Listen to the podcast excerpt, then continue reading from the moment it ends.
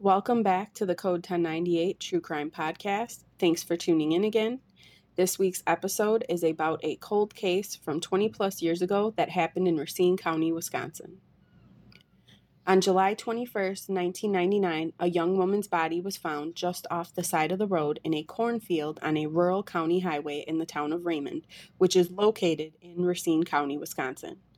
The body of the young woman appeared to be malnourished, had several suspicious marks, burns, scratches, and cuts throughout her whole body. She had sustained injuries such as blunt force trauma to the face and head, a broken nose, post mortem broken ribs, and swelling from an infection. The cause of death was ruled a homicide.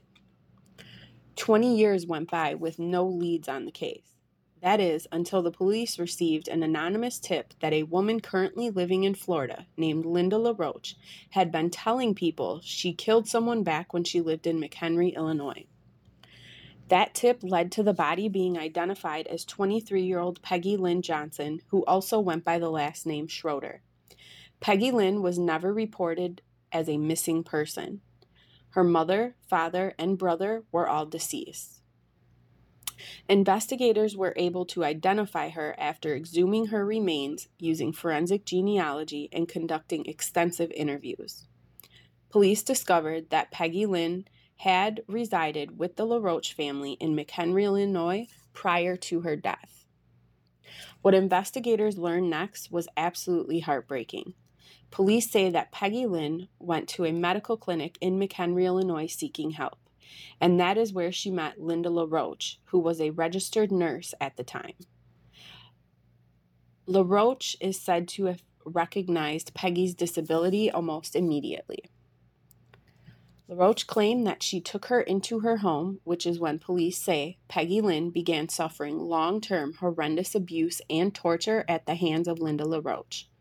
LaRoche took Peggy Lynn in to have her work as a housekeeper and or nanny in exchange for providing Peggy Lynn with a place to live.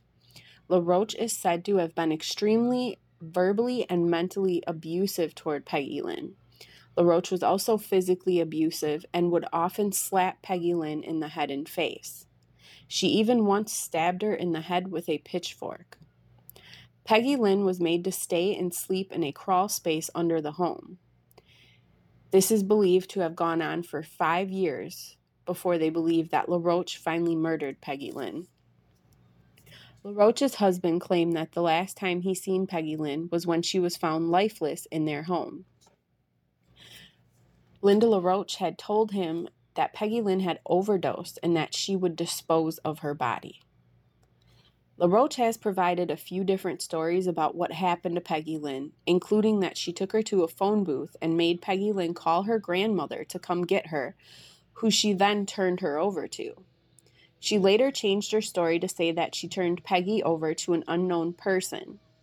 She once again changed her story and told them that she drove her to Wisconsin and left her on the side of the road in a rural area, but claimed that Peggy Lynn was perfectly healthy when she did so.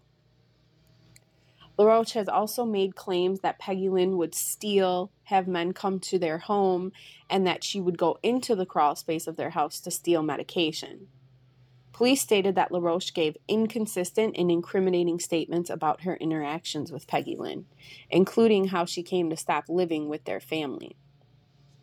LaRoche was taken into custody in Florida, where she was residing, and waived her extradition to Wisconsin.